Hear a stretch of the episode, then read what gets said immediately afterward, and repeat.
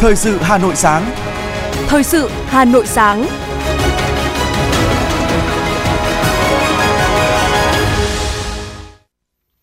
Kính chào và cảm ơn quý thính giả đang nghe chương trình thời sự của Đài Phát thanh Truyền hình Hà Nội. Chương trình sáng nay thứ sáu ngày 25 tháng 8 năm 2023 sẽ chuyển tới quý vị một số nội dung chính sau đây. Hà Nội đảm bảo trật tự an toàn giao thông dịp nghỉ lễ mùng 2 tháng 9. Người dân thủ đô hào hứng trải nghiệm dịch vụ xe đạp công cộng. Cảnh báo tình trạng dán đè mã QR giả mạo tại các cửa hàng để chiếm đoạt tiền. Trong phần tin thế giới có những tin chính như sau. Việt Nam chúc mừng Ấn Độ phóng thành công tàu lên mặt trăng. Nước thải nhà máy Fukushima được xả ra biển, Trung Quốc cấm toàn bộ hải sản của Nhật Bản. Sau đây là nội dung chi tiết. Thủ tướng Chính phủ vừa có văn bản yêu cầu Ngân hàng Nhà nước khẩn trương ra soát, sửa đổi thông tư số 06 theo hướng ngưng hiệu lực thi hành các quy định gây khó khăn cho việc vay vốn tín dụng bất động sản, hoàn thành trong ngày 25 tháng 8.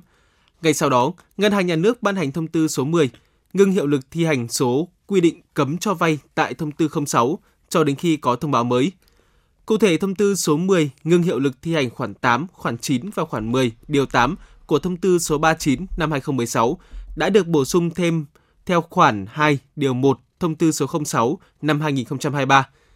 Theo Ngân hàng Nhà nước, trong bối cảnh nền kinh tế vẫn còn nhiều khó khăn, để ưu tiên hơn nữa thúc đẩy tăng trưởng kinh tế, thông tư số 10 được ban hành. Đây được xem là tin vui cho các doanh nghiệp bất động sản trong bối cảnh thị trường còn khó khăn. Một điều có thể thấy, việc ngưng hiệu lực thi hành một số quy định về cho vay theo thông tư 06 đồng nghĩa với việc nhiều hơn các dự án bất động sản được vay vốn ngân hàng. Ngân hàng Nhà nước cho biết sẽ phối hợp với các đơn vị liên quan để nghiên cứu, xem xét các giải pháp phù hợp để kiểm soát rủi ro, đảm bảo an toàn hoạt động của các tổ chức tín dụng.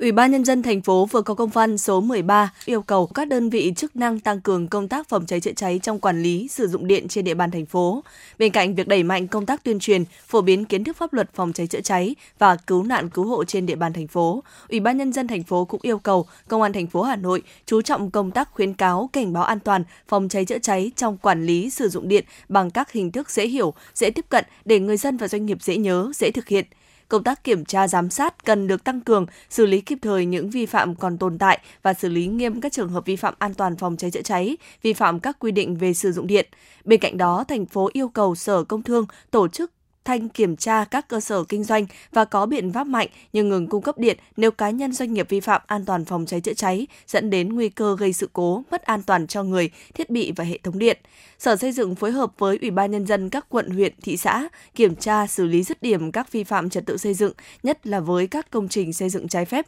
sai phép trên đất nông nghiệp, lâm nghiệp, hành lang thoát lũ, hành lang bảo vệ lưới điện, tất cả các hạn chế còn tồn tại cần chấn chỉnh, khắc phục để công tác quản lý phòng ngừa sự cố hệ thống điện được đảm bảo. Ủy ban nhân dân thành phố Hà Nội vừa ban hành công văn về bảo đảm trật tự, an toàn giao thông trong dịp nghỉ lễ Quốc khánh 2 tháng 9 và tháng cao điểm an toàn giao thông cho học sinh đến trường. Theo đó, Ủy ban nhân dân thành phố yêu cầu Công an thành phố tiếp tục triển khai có hiệu quả kế hoạch số 382 của Bộ Công an về tổng kiểm soát xe ô tô kinh doanh vận tải hành khách và xe ô tô vận tải hành khách bằng container, tăng cường công tác tuần tra, kiểm soát, xử lý nghiêm các hành vi vi phạm trật tự, an toàn giao thông là nguyên nhân trực tiếp dẫn tới tai nạn giao thông và ùn tắc giao thông. Ủy ban nhân dân thành phố Hà Nội cũng yêu cầu công an thành phố phối hợp với Sở Giáo dục và Đào tạo tăng cường tuyên truyền, hướng dẫn học sinh, sinh viên các kỹ năng tham gia giao thông an toàn,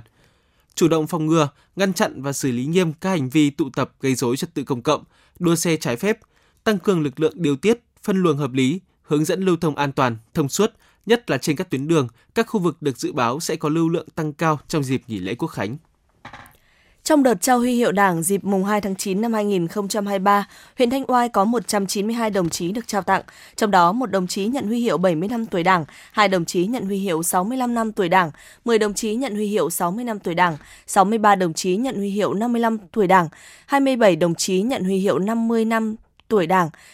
85 đồng chí nhận huy hiệu 45, 40 và 30 năm tuổi Đảng. Việc trao tặng huy hiệu cao quý là sự ghi nhận, trân trọng của Đảng, Nhà nước, nhân dân với những đóng góp của các đồng chí đảng viên trong sự nghiệp xây dựng và bảo vệ Tổ quốc. Những cống hiến, đóng góp to lớn của các đồng chí được nhận huy hiệu Đảng không chỉ là niềm vui, niềm vinh dự của mỗi đảng viên mà còn là niềm tự hào truyền thống, bề dày lịch sử của Đảng bộ huyện Thanh Oai. Sau khi nhận huy hiệu Đảng, các đồng chí đảng viên tiếp tục phấn đấu gương mẫu về tư tưởng, đạo đức, lối sống, giáo dục lý tưởng và truyền thống cách mạng cho thế hệ trẻ noi theo. Chương trình Hòa nhạc quốc gia Điều còn mãi 2023 sẽ diễn ra vào 14 giờ ngày Quốc khánh 2 tháng 9 năm 2023 tại Nhà hát lớn Hà Nội. Diễn ra trong khoảng 2 giờ, Điều còn mãi 2023 được hy vọng có thể sâu chuỗi các tác phẩm thành một câu chuyện. Với những nội dung phong phú về lịch sử, văn hóa Việt, với tinh thần Việt, giấc mơ Việt và truyền tải thông điệp về tình yêu đất nước, tình yêu lao động và sức mạnh đoàn kết của dân tộc. Bên cạnh những tác phẩm nổi tiếng đi cùng năm tháng được phối khí mới, Hòa nhạc quốc gia Điều còn mãi năm nay giới thiệu ca khúc mới được nhiều người trẻ yêu thích.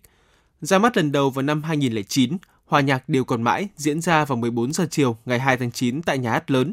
Thời khắc Bác Hồ đọc bản tuyên ngôn độc lập, khai sinh ra nước Việt Nam Dân Chủ Cộng Hòa, đã trở thành món ăn tinh thần với công chúng yêu nhạc vào dịp Quốc khánh 2 tháng 9.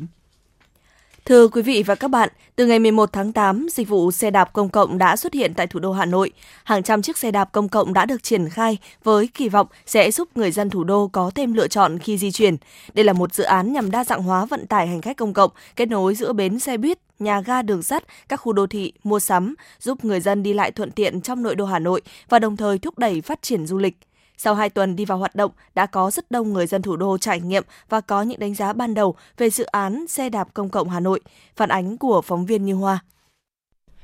Là người thường xuyên đi xe buýt từ nhà đến cơ quan, cảm nhận của hai bạn trẻ Khánh Huyền ở quận Hai Bà Trưng và Mạnh Hà ở Ba Đình cho biết, sau khi trải nghiệm thử đi xe đạp công cộng, các em cảm thấy rất thuận tiện, hữu ích, tốt cho sức khỏe và giúp bản thân có thêm một sự lựa chọn phương tiện khi tham gia giao thông.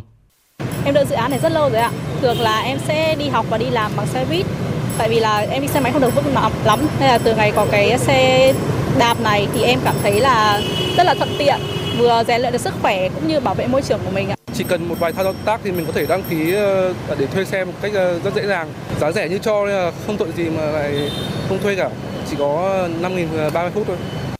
Theo ông Đỗ Bá Dân, Chủ tịch Hội đồng Quản trị Công ty Cổ phần Tập đoàn Chí Nam, đơn vị tổ chức dịch vụ xe đạp công cộng cho biết, để sử dụng xe, đầu tiên người thuê cần tải ứng dụng TNGO trên điện thoại thông minh và đăng ký mở tài khoản. Trạm không trang bị Wi-Fi miễn phí nên người muốn thuê xe có thể làm trước việc này ở nơi có kết nối Internet ổn định để trải nghiệm được thuận tiện. Sau khi mở tài khoản, người thuê xe cần kết nối ví điện tử và tiến hành nạp tiền và thanh toán cho các lượt đi. Số tiền cần nạp tối thiểu vào ứng dụng mỗi lần là 10.000 đồng. Thanh toán xong, xe đạp của bạn sẽ được nạp 30 phút sử dụng tương đương 5.000 đồng. Phương tiện sẽ tự động cho khách hàng sử dụng. Kết thúc hành trình trong vòng 30 phút, hành khách sẽ thanh toán 6.000 đồng, trong đó có 5.000 đồng phí thuê xe và 1.000 đồng phí bảo hiểm. Nếu thuê tiếp, người thuê cần trả thêm 1.000 đồng cho mỗi 6 phút tiếp theo. Người dân có thể tải ứng dụng cho thuê xe đạp công cộng, nạp tiền trước vào tài khoản để trả tiền thuê xe. Ngay cả khi đang sử dụng mà không còn đủ tiền trong tài khoản để trừ theo thời gian thực, người dân vẫn có thể sử dụng tiếp và trả bù vào lần sau.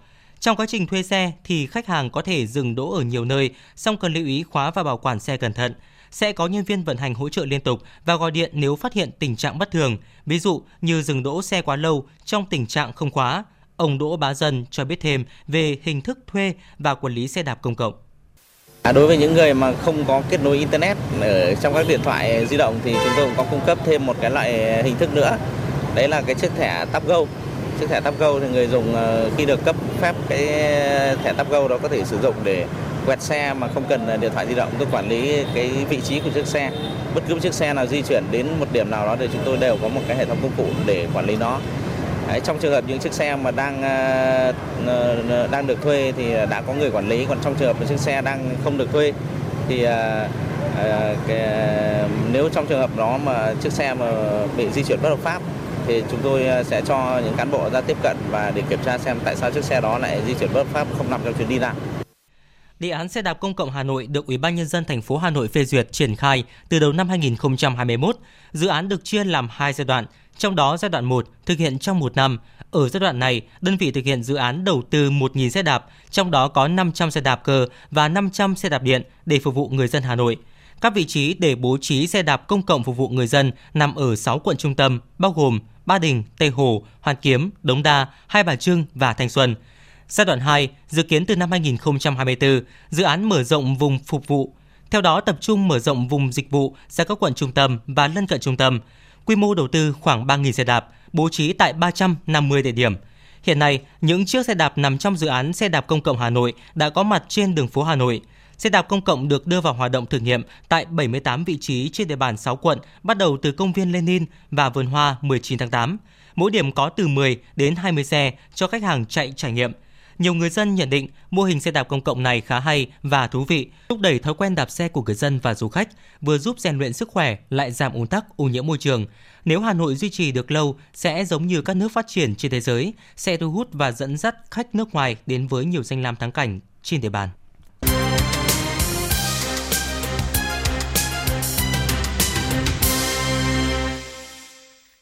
Lãnh đạo Sở Y tế Hà Nội, Thường trực Ban chỉ đạo phòng chống dịch thành phố đã kiểm tra công tác phòng chống sốt xuất huyết tại phường Biên Giang, quận Hà Đông. Tính đến ngày 24 tháng 8, phường Biên Giang đã ghi nhận 43 bệnh nhân mắc sốt xuất huyết với hai ổ dịch đang hoạt động tại tổ dân phố Phượng Bãi và tổ dân phố Yên Thành. Trước tình hình đó, phường đã khiển triển khai 5 đợt tổng vệ sinh môi trường, diệt bọ gậy. Tại tổ dân phố Yên Phúc cho thấy vẫn còn các ổ bọ gậy tại các hộ gia đình và ngoài khu vực bãi đất trống – theo đánh giá trong thời gian tới, tình hình dịch sốt xuất huyết trên địa bàn phường Biên Giang vẫn có khả năng gia tăng. Vì vậy, lãnh đạo Sở Y tế Hà Nội lưu ý phường Biên Giang tiếp tục chỉ đạo sát sao cho công tác phòng chống sốt xuất huyết, phân công nhiệm vụ cụ thể cho từng thành viên. Cần phát huy tổ chức giám sát, đội xung kích diệt bọ gậy, hướng dẫn, giám sát các hộ gia đình nâng cao ý thức vệ sinh môi trường, diệt bọ gậy, phòng chống sốt xuất huyết, tăng cường giám sát, phát hiện ca bệnh tại cộng đồng nhằm xử lý kịp thời, không để dịch bệnh lây lan ra cộng đồng.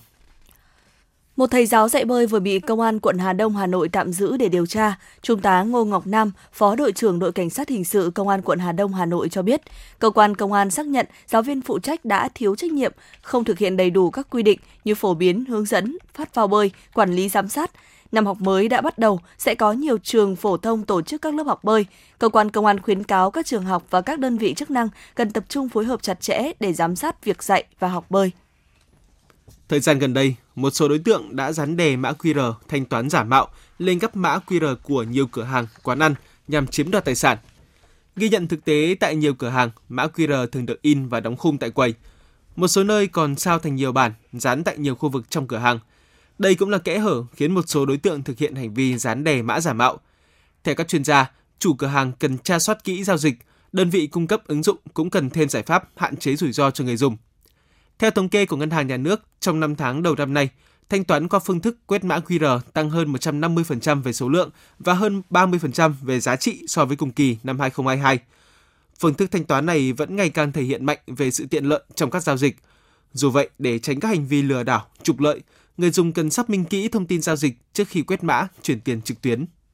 Nhân kỷ niệm 50 năm quan hệ ngoại giao Việt Nam-Nhật Bản, một chuỗi các sự kiện quảng bá xúc tiến du lịch Nhật Bản đang được tổ chức tại Việt Nam nhằm thúc đẩy thu hút khách du lịch. Chiều qua tại Hà Nội đã diễn ra sự kiện giới thiệu vẻ đẹp và những nét hấp dẫn của Kyushu với các công ty lữ hành Việt Nam. Tại sự kiện, đại diện từ các công ty du lịch Việt Nam đã có thời gian hội đàm trực tiếp với Liên đoàn Du lịch tỉnh, các doanh nghiệp thuộc cùng lĩnh vực đang hoạt động tại Kyushu để trao đổi và nhận tư vấn chi tiết hơn các tuyến điểm cùng những chính sách ưu tiên – ở chiều ngược lại, Nhật Bản cũng là một trong những thị trường khách quan trọng của du lịch Việt Nam, nằm trong nhóm 3 thị trường đóng góp số lượng khách lớn nhất bên cạnh Trung Quốc và Hàn Quốc. Thưa quý vị và các bạn, ấn tượng chuyển đổi số tại Hà Nội là trợ lý du lịch ảo hỗ trợ du khách trên các ứng dụng du lịch thông minh như Visit Hà Nội, My Hà Nội với các tính năng như là trợ lý du lịch ảo hỗ trợ du khách. Tại các điểm đến như Văn Miếu, Hoàng Thành Thăng Long, Bảo tàng Mỹ thuật Việt Nam – đã phát triển hệ thống thuyết minh tự động và nhiều công nghệ hiện đại khác phục vụ du khách. Các doanh nghiệp áp dụng hệ thống phần mềm QR code, cửa soát vé tự động, phần mềm quản lý khách. Những điều này đã nâng cao năng lực quản trị của đơn vị, đa dạng hóa sản phẩm, kéo dài thời gian lưu trú, tăng chi tiêu của du khách. Mong muốn mang đến những trải nghiệm hoàn hảo nhất cho du khách, Hoàng Thành Thăng Long là một trong những di tích tiên phong xây dựng các sản phẩm dịch vụ công nghệ tiện ích như Wi-Fi, ứng dụng thuyết minh tự động trên smartphone, tour tham quan ảo 360 độ, đẩy mạnh các nghiên cứu ứng dụng bằng công nghệ 3D. Đặc biệt ứng dụng trên điện thoại di động thuyết minh hướng dẫn tham quan tại khu di sản. Khi người dùng tải về điện thoại cá nhân, họ có thể đọc nội dung diễn giải, xem các hình ảnh minh họa, và đặc biệt được xem nội dung hướng dẫn tham quan dưới dạng video, chứ không chỉ nghe đơn thuần. Ứng dụng này được cung cấp cho người dùng hoàn toàn miễn phí ở mọi nơi, mọi lúc, cho dù họ đang có mặt tại khu di sản Hoàng Thành Thăng Long hay ở bất kỳ nơi nào trên thế giới. Nhờ tính linh hoạt của phần mềm ứng dụng đã trở thành một phương tiện quảng bá du lịch và giáo dục lịch sử hữu hiệu. Ông Nguyễn Tiến Luận, du khách tham quan và bà Nguyễn Thị Minh Thu, phó phòng hướng dẫn thuyết minh khu di sản Hoàng Thành Thăng Long bày tỏ. Với sự uh, tác dụng của công nghệ số thì nó sẽ làm cho cái nó nổi bật lên tất cả các hình tượng và cái cái vẻ đẹp và cái trang trí và trong cái, cái bảo vật đó. Ờ, về việc sử dụng công nghệ số trong ờ, ờ, trưng bày trưng bày hiện vật thì đã giúp cho chúng tôi rất nhiều trong công tác là quảng bá cũng như là việc phát huy giá trị của của khu di sản, đặc biệt là việc thổi những thổi hồn và những cái hiện vật đấy. Ví dụ như là sử dụng công nghệ số vào trong việc phục hồi hiện vật từ một hiện vật mà khi mà chúng ta đào khảo cổ lên nó không còn nguyên vẹn nữa, nhưng qua sử dụng hệ công nghệ số vào thì đã làm hoàn thiện cái sản phẩm đấy, giúp cho du khách hiểu hơn và và hấp dẫn du khách hơn. Hà Nội đang lấy chuyển đổi số là trọng tâm, kết hợp tăng cường quảng bá du lịch theo hướng số hóa trên mọi nền tảng. Thời gian tới, ngành du lịch Hà Nội sẽ tiếp tục đẩy mạnh số hóa các điểm di sản, danh thắng. Triển khai áp dụng hệ thống vé điện tử tại các điểm di tích, loại bỏ vé giấy truyền thống và thay thế bằng việc sử dụng vé điện tử, quét mã QR vào cổng. Có thể sử dụng một vé duy nhất cho cả một đoàn khách. Đồng thời, tăng cường xúc tiến quảng bá các điểm di sản, danh thắng trên các nền tảng số. Ông Phùng Quang Thắng, Chủ tịch Hội Lữ hành Hà Nội và ông Trần Trung Hiếu, Phó Giám đốc Sở Du lịch Hà Nội cho biết. Chúng ta dùng công nghệ số chúng ta tái hiện lại những cái đó thì rõ ràng nó sẽ giúp cho ờ, khách dễ dàng nhận biết hơn. Ngoài cái chuyện nghe thuyết minh ra thì có thể tận mắt để chứng kiến ờ, cái diễn biến của những cái sự kiện đó, những cái ờ, hình ảnh của những cái di tích đó đã tái hiện lại thì nó sinh động lên rất nhiều. Du lịch thì cũng là một trong bảy cái lĩnh vực trọng tâm mà chiến lược quốc gia về kinh tế số và xã hội số và các cái trong các cái chuyển đổi số quốc gia ờ, đặt ra các cái mục tiêu và các cái chỉ tiêu ờ, và các cái hệ thống giải pháp để tập trung và cái chuyển đổi số này thì ờ, sẽ mang lại các cái cơ hội cho các cái doanh nghiệp đặc biệt là trong lĩnh vực du lịch sẽ phục vụ cho cái quá trình phát triển trong thời gian tới.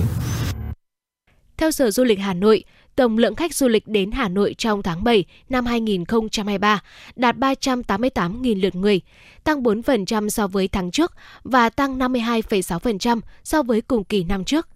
Tính chung 7 tháng năm 2023, tổng lượng khách du lịch đạt 2,6 triệu lượt người, gấp 2,3 lần cùng kỳ năm trước. Hà Nội quyết tâm du lịch là ngành kinh tế trọng yếu và chuyển đổi số là việc không thể chậm trễ để thu hút du khách. Và đây cũng là một xu hướng tất yếu trong quá trình phát triển kinh tế, văn hóa xã hội. Định hướng đến năm 2025, du lịch sẽ tiếp tục trở thành ngành kinh tế mũi nhọn của thủ đô, góp phần thúc đẩy sự phát triển của các ngành và lĩnh vực khác.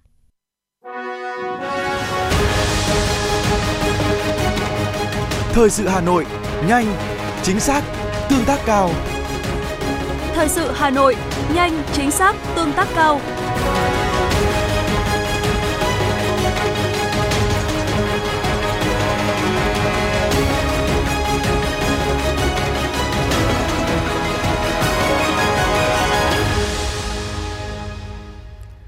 Thưa quý vị, thời điểm này, các thí sinh đang trong thời gian xác nhận nhập học và đây là yêu cầu bắt buộc. So với năm 2022, thời gian để thí sinh xác nhận nhập học năm nay ngắn hơn. Vì thế, theo nhiều chuyên gia, thí sinh không nên chần chừ mà cần xác nhận nhập học ngay khi có thông tin trúng tuyển. Dù có gặp một số trục trặc về mặt kỹ thuật khiến việc công bố điểm chuẩn chậm 2 ngày so với dự kiến, nhưng theo các trường, việc tăng thêm số lần lọc ảo đến lần thứ 10, kết quả trả về giúp nhiều trường thuận lợi hơn trong việc gọi nhập học nhằm đảm bảo chỉ tiêu tuyển sinh. Ngay sau khi công bố điểm chuẩn, một số trường đã cấp mã số sinh viên, đồng thời thông báo nhận hồ sơ xét tuyển bổ sung. Thí sinh cần liên tục theo dõi thông tin để không bỏ lỡ cơ hội vào đại học. Năm học 2022-2023, toàn huyện Phúc Thọ có 77 trường với tổng số trên 40.000 học sinh. 48 trên 71 trường đạt chuẩn quốc gia, tỷ lệ 67,6%, trong đó có 8 trường chuẩn mức độ 2 và 40 trường chuẩn mức độ 1. Đối với cấp mầm non, các trường đã thực hiện tốt công tác nuôi dưỡng, chăm sóc, giáo dục trẻ mẫu giáo ra lớp đạt 97,6%. Cấp tiểu học, 100% học sinh hoàn thành chương trình tiểu học. Cấp trung học cơ sở, tỷ lệ học sinh giỏi 31,88%, tăng 0,46%. Học sinh thi đỗ vào lớp 10 các trường công lập đạt 82,7%. Bên cạnh đó, 100% các trường tham gia và thực hiện đầy đủ các cuộc vận động, phong trào thi đua. Trong năm học mới 2023-2024, Phúc Thọ tiếp tục đẩy mạnh việc học tập và làm theo tư tưởng, đạo đức, phong cách Hồ Chí Minh, thực hiện hiệu quả phong trào nhà trường cùng chung tay phát triển, thầy cô cùng sẻ chia trách nhiệm giai đoạn 2022-2025, xây dựng môi trường học tập thân thiện, nâng cao chất lượng chuyên môn, chất lượng quản lý trường học, tạo môi trường giáo dục đoàn kết. Thưa quý vị và các bạn, đến thời điểm này, hầu hết các trường học trên địa bàn huyện Quốc Oai đã cơ bản hoàn tất các khâu chuẩn bị từ cơ sở vật chất, trang thiết bị dạy học đến việc ổn định đội ngũ cán bộ giáo viên cũng như sách giáo khoa theo chương trình giáo dục phổ thông 2018 để sẵn sàng bước vào năm học mới với mục tiêu tiếp tục đổi mới, củng cố, nâng cao chất lượng các hoạt động giáo dục và đào tạo. Năm học 2023-2024 đang cận kề. Để đảm bảo các điều kiện thuận lợi về cơ sở vật chất khi bước vào năm học mới, trường tiểu học Phú Cát, huyện Quốc Oai đã kiểm tra chặt chẽ hệ thống bàn ghế, quạt điện, đèn chiếu sáng ở 100% các phòng học và phòng học chức năng. Với mục tiêu giữ vững trường chuẩn quốc gia, năm học mới 2023-2024, nhà trường tiếp tục thực hiện đổi mới giáo dục gắn với thực hiện có hiệu quả việc quản lý tổ chức dạy học theo chuẩn kiến thức kỹ năng, ứng dụng công nghệ thông tin trong đổi mới phương pháp dạy học và công tác quản lý điều hành, tăng cường sử dụng phần mềm máy tính trong việc quản lý hoạt động giảng dạy của giáo viên, quản lý kết quả học tập và rèn luyện của học sinh, đồng thời tích cực giáo dục STEAM vào giảng dạy theo quy định của Sở Giáo dục Đào tạo. Thầy Kiều Anh Tuấn, hiệu trưởng trường tiểu học Phú Cát, huyện Quốc Oai cho biết. Thì ngay từ cuối năm học thì nhà trường đã có kế hoạch định hướng về việc phân công chuyên môn đối với à, đội ngũ giáo viên lớp 4 vì năm nay là à, lớp 4 sẽ thực hiện chương trình giáo dục phổ thông 2018 cái việc à, lựa chọn sách giáo khoa theo đúng quy định. Thì trong dịp hè thì nhà trường cũng đã rất là sát sao trong việc chuẩn bị các cái điều kiện phục vụ cho năm học mới. Thêm một cái nhiệm vụ mới, năm nay thì là năm đầu tiên Hà Nội triển khai đại trà việc tích hợp giáo dục STEM vào việc giảng dạy và giáo dục học sinh đây cũng là một nhiệm vụ mới cho nên nhà trường rất là quan tâm trong việc bồi dưỡng đội ngũ để thực hiện cái nội dung này. Cái điều kiện thứ hai nhà trường quan tâm đó là việc à, tu sửa, sắp xếp và bổ sung trang thiết bị phục vụ công tác dạy và học. Thì à, cho đến thời điểm hiện tại thì nhà trường đã uh, sẵn sàng để có thể là thực hiện cái nhiệm vụ 2023-2024. Năm học này, trường mầm non Tuyết Nghĩa có quy mô 19 nhóm lớp đáp ứng nhu cầu học tập của 468 học sinh. Tất cả các nhóm lớp, các phòng chức năng được trang bị đầy đủ trang thiết bị, đồ dùng, đồ chơi theo quy định. Sân chơi được trang bị đồ chơi ngoài trời theo quy chuẩn, bảo đảm an toàn cho trẻ. Với cơ sở vật chất được trang bị đầy đủ hiện đại đã đáp ứng 100% nhu cầu học tập bán trú của học sinh, đồng thời tạo điều kiện để cho nhà trường nâng cao chất lượng hoạt động giáo dục, chăm sóc, nuôi dạy trẻ. Cô Nguyễn Thị Thanh Minh, hiệu trưởng trường mầm non Tuyết Nghĩa, huyện Quốc Oai cho biết. Nhà trường đã triển khai và thực hiện trong ờ, tuần 1 tháng 8 và hiện nay vẫn đang tích cực thực hiện à, nội dung chỉ đạo, tập trung cải tạo, sửa chữa cơ sở vật chất và các khuôn viên, chỉnh trang, làm mới, cảnh quan trường, lớp, ra soát khắc phục các hạng mục có nguy cơ mất an toàn cho trẻ, xây dựng kế hoạch và thực hiện mua sắm, bổ sung, đồ dùng, đồ chơi, học liệu, phối hợp với các nhà cung ứng sách vở để kịp thời à, đảm bảo 100% trẻ đến trường có đủ sách vở và đồ dùng học tập. Theo kế hoạch trong năm học mới 2023-2024, trường tiểu học Hòa Thạch A có 19 lớp với 655 học sinh, riêng khối lớp 1 có 103 học sinh. Năm nay cũng là năm tiếp theo thực hiện chương trình giáo dục phổ thông 2018 đối với lớp 4. Vì vậy, việc sắp xếp nguồn nhân lực, phòng học, thiết bị dạy học đáp ứng nhu cầu giảng dạy đã được nhà trường triển khai. Đối với việc chuẩn bị sách giáo khoa cho học sinh, nhà trường cũng đã hoàn thành việc đăng ký theo đúng lộ trình từ trong năm học. Đến nay, đã có đủ số lượng các đầu sách cho học sinh theo đúng chương trình mới. Ngoài ra trường còn được đầu tư các phòng học bộ môn, phòng máy tính, phòng chiếu và mỗi khối lớp học có một bộ thiết bị dạy học cơ bản đáp ứng theo yêu cầu đổi mới căn bản toàn diện giáo dục theo tinh thần nghị quyết số 29 của Ban chấp hành Trung ương Đảng cũng như thực hiện chương trình giáo dục phổ thông 2018. Thầy Nguyễn Thế Thắng, hiệu trưởng trường tiểu học Hòa Thạch A, huyện Quốc Oai cho biết. Chuẩn bị cho công tác khai giảng thì nhà trường sẽ tổ chức ờ, họp ờ, lãnh đạo mở rộng nhà trường để triển khai một số cái nội dung công việc ừ,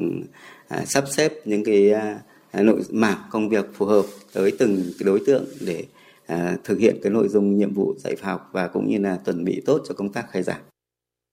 Để đảm bảo trường lớp cho năm học mới, việc chỉnh trang khuôn viên sửa chữa xây mới cơ sở vật chất, mua sắm thêm trang thiết bị phục vụ công tác giảng dạy và học tập đã được các đơn vị trường trên địa bàn huyện Quốc Oai triển khai thực hiện ngay sau khi kết thúc năm học.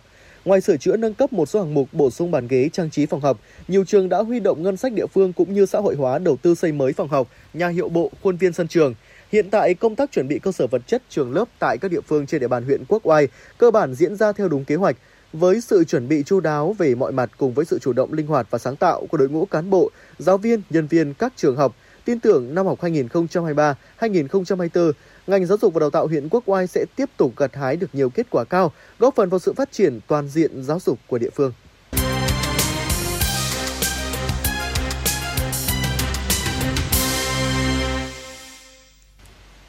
Nhân dịp Ấn Độ phóng thành công tàu vũ trụ Chandrayaan 3 đổ bộ lên mặt trăng, Chủ tịch nước Võ Văn Thưởng đã gửi điện mừng tới Tổng thống Drupadi Murmu. Thủ tướng Chính phủ Phạm Minh Chính đã gửi điện mừng tới Thủ tướng Narendra Modi.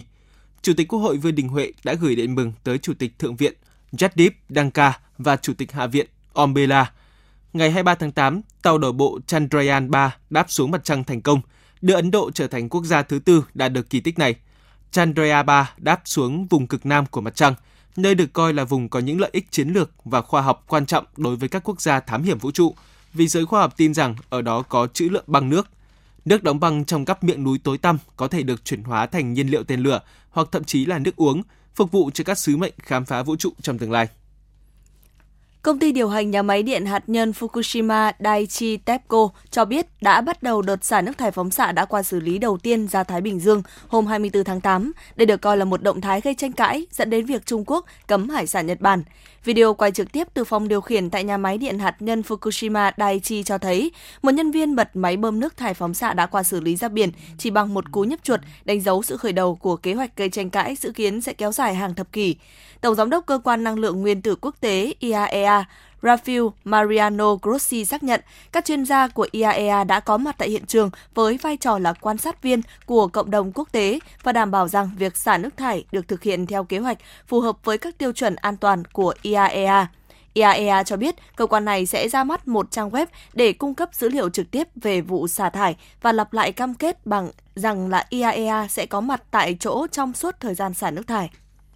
Các nhà điều tra Nga đã mở một cuộc điều tra hình sự sau vụ tai nạn máy bay làm 10 người thiệt mạng, trong đó có người đứng đầu tập đoàn quân sự tư nhân Wagner. Theo dữ liệu từ trang web theo dõi các chuyến bay Flyradar 24, máy bay đã giảm độ cao gần 2.500 mét trong 30 giây và xoay tròn trong trạng thái mất kiểm soát. Bộ Tư pháp Mỹ đã tịch thu hơn 1,4 tỷ đô la Mỹ bị chiếm đoạt từ quỹ hỗ trợ đại dịch COVID-19, đồng thời buộc tội hơn 3.000 bị can trên cả nước. Đây là kết quả của chiến dịch mới nhất trên toàn nước Mỹ nhằm chống tội phạm gian lận liên quan đến đại dịch COVID-19. Trong đó, nhà chức trách liên bang đã đưa ra các cáo buộc hình sự đối với 371 bị cáo liên quan đến việc gian lận hơn 836 triệu đô la Mỹ. Một báo cáo đầu năm nay cũng cho rằng khoảng 5,4 tỷ đô la Mỹ tiền hỗ trợ ứng phó với COVID-19 có thể đã được trao cho những người có mã số an sinh xã hội khả nghi. Kênh đào Panama, kỳ quan kỹ thuật giúp tàu thuyền di chuyển giữa Đại Tây Dương và Thái Bình Dương đang tìm cách thích nghi với biến đổi khí hậu sau khi hạn hán nghiêm trọng khiến lưu thông sụt giảm. Trước khi kênh đào Panama được xây dựng, tàu biển thường phải đi vòng qua cực nam của Nam Mỹ, tuyến đường dài và nguy hiểm hơn nhiều. Việc di chuyển qua kênh đào Panama đã rút ngắn hải trình hơn 13.000 km, tiết kiệm chi phí và thời gian. Các giải pháp tháo gỡ khó khăn đang được cân nhắc cho kênh đào Panama, bao gồm kênh nhân tạo tiết kiệm nước sẽ tích trữ nước ngọt trong các lưu vực để có thể tái sử dụng. Ngoài ra, giải pháp xây dựng thêm các hồ chứa và nhà máy khử mặn cũng đang được nghiên cứu. Các nhà chức trách đang xem xét việc chuyển dòng nước từ các con sông khác và xây dựng thêm các hồ chứa để đáp ứng nhu cầu của con kênh.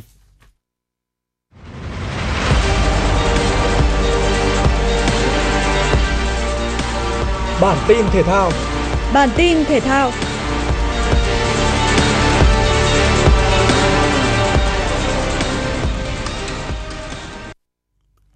Thưa quý vị, vào chiều ngày hôm qua, chiến thắng 4-1 trước Malaysia giúp thầy trò huấn luyện viên Hoàng Anh Tuấn giành quyền vào chung kết và đứng trước cơ hội lên ngôi lần thứ hai liên tiếp tại giải vô địch bóng đá U23 Đông Nam Á. Cả U23 Việt Nam và U23 Malaysia đều bước vào vòng bán kết với thành tích toàn thắng. Cuộc đọ sức giữa hai đội được đánh giá là cân tài cân sức với một thế trận đầy thận trọng. Tuy nhiên, huấn luyện viên Hoàng Anh Tuấn đã gây bất ngờ khi để U23 Việt Nam chơi tấn công dồn dập ngay từ những phút đầu. Như vậy, thầy trò huấn luyện viên Hoàng Anh Tuấn đã giành vé vào chơi trận chung kết giải vô địch bóng đá U23 Đông Nam Á 2023.